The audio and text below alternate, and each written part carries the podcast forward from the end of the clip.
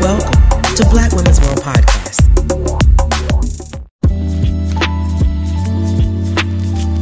It is SistaNista time.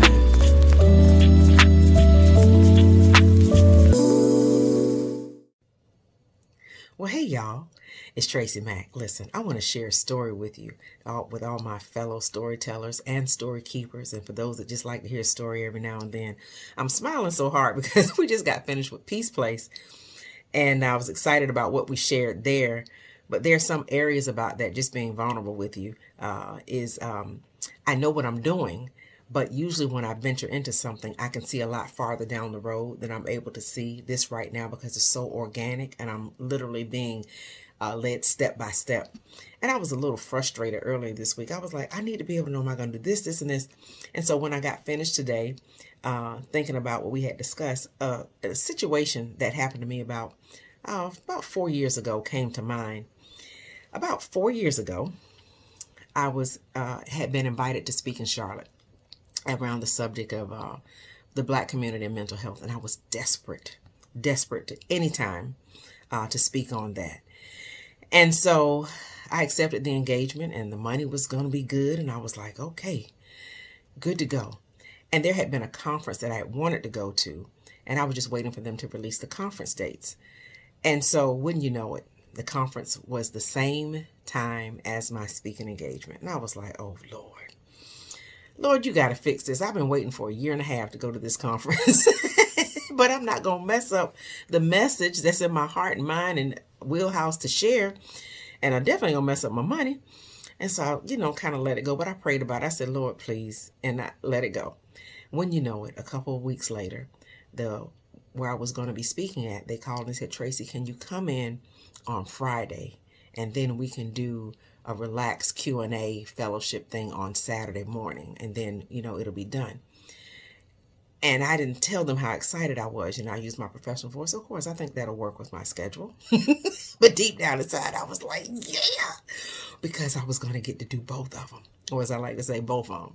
I was going to get to do uh, the, the workshop and make some money. And I was going to be able to go in the conference and learn I was so excited. And they had put me up in this nice swanky hotel.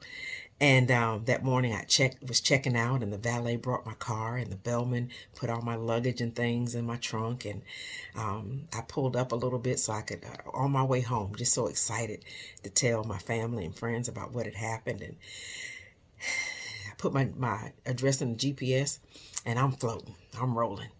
And I see the skyline of Charlotte I'm rolling about 80 you know 83 we're not to talk about that. And then I see the Panther Stadium, you know, and all of a sudden my GPS says signal lost.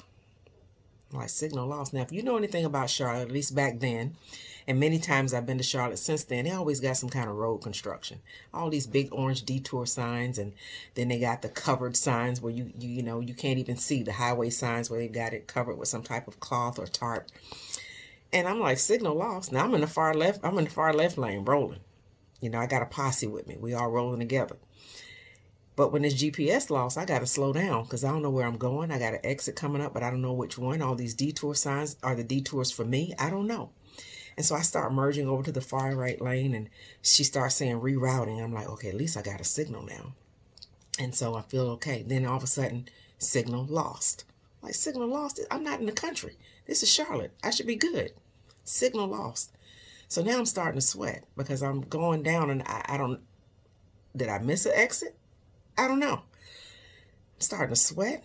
When I get real nervous, starting to sweat on my lip.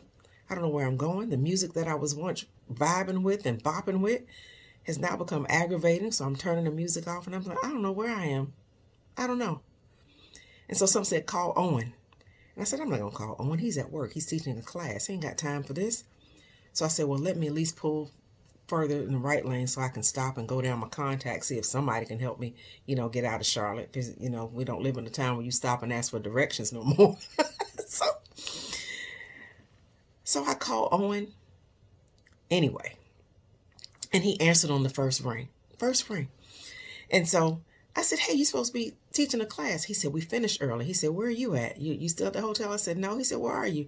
I said, Man, I don't even know. I said, I'm somewhere in Charlotte. I said, my GPS says lost signal. He said, what? He said, lost signal. I said, and it keeps going bouncing in and out of lost signal and rerouting. And he said, okay, where are you? And he doesn't know Charlotte like that. So I'm saying, where am I? He said, just tell me where you are. I'm going to use my GPS. You know, GPS stands for uh, Global Positioning System. And I'm like, okay, how are you going to use your GPS? He says, I'm going to use my GPS and I'm going to track where you are. He said, so tell me what you see. And I said, okay.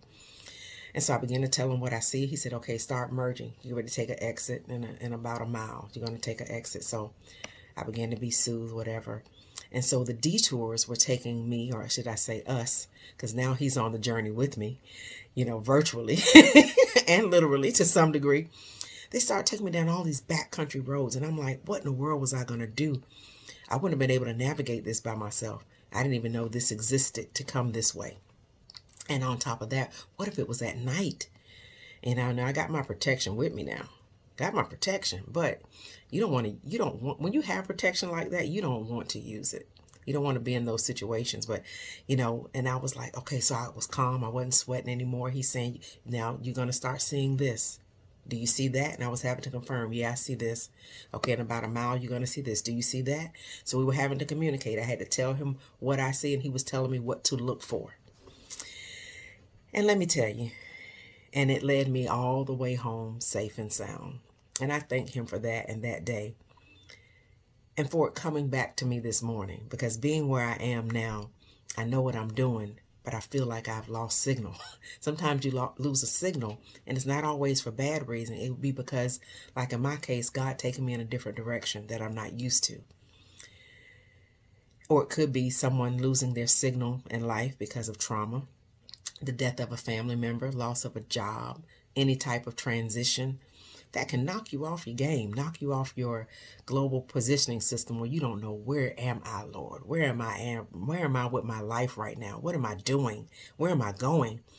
And like I said, it's not always negative, but to be able to call someone, not only override uh, you thinking that you're going to bother them, but when they are ready, willing, and able to help you, would have interrupted what they are doing to help you. And I thank God for people like that who in our lives, when we can tell them, I don't know where I am right now. And even if they had something going that they, but they didn't, that they would have interrupted it to help you to use their GPS because either they can see where you're going better than you can or they've already been where you're going. Because GPS, even if you look at it from a spiritual perspective, your global positioning system, where you are, sometimes it gets thrown off because GPS is all about navigation, positioning, and timing. Sometimes something can throw your timing off, something can throw your position in life off. And having somebody there that's saying, you know, I got you. I'm not only going to navigate it for you, but I'm going to roll with you the whole way until you pull up in the driveway and close the garage door. And I thank God for that. Thank God for reminding me of that because even if I don't have that now, help is on the way. It's coming because I've asked for it. And just like I was able to do the conference and do the workshop, both of them, God ain't never let me down. So he ain't gonna let me down now. And he ain't gonna let you down either. So I just wanted to share that with you. And I hope it speaks to you in some kind of way. And uh, either way, I'm grateful. And I love you for real. I'm TracyMac. Peace. Have you ever heard someone say, been there, done that, and got the t shirt? Well, when you do, that usually means they have gone through some things, and having the t shirt is part of the evidence to prove it. So when it comes to being a Sistanista, you already know that you've been there, you've done that. Now, I want to make sure you get your very own limited edition Sistanista t shirt. It's available at our BWWP online boutique at blackwomen'sworld.com. Because being a Sistanista is a noun, an adjective, and a verb. And I'm sure you see yourself right now as you have been listening to me describe what being a Sistanista is and just what you've heard so far.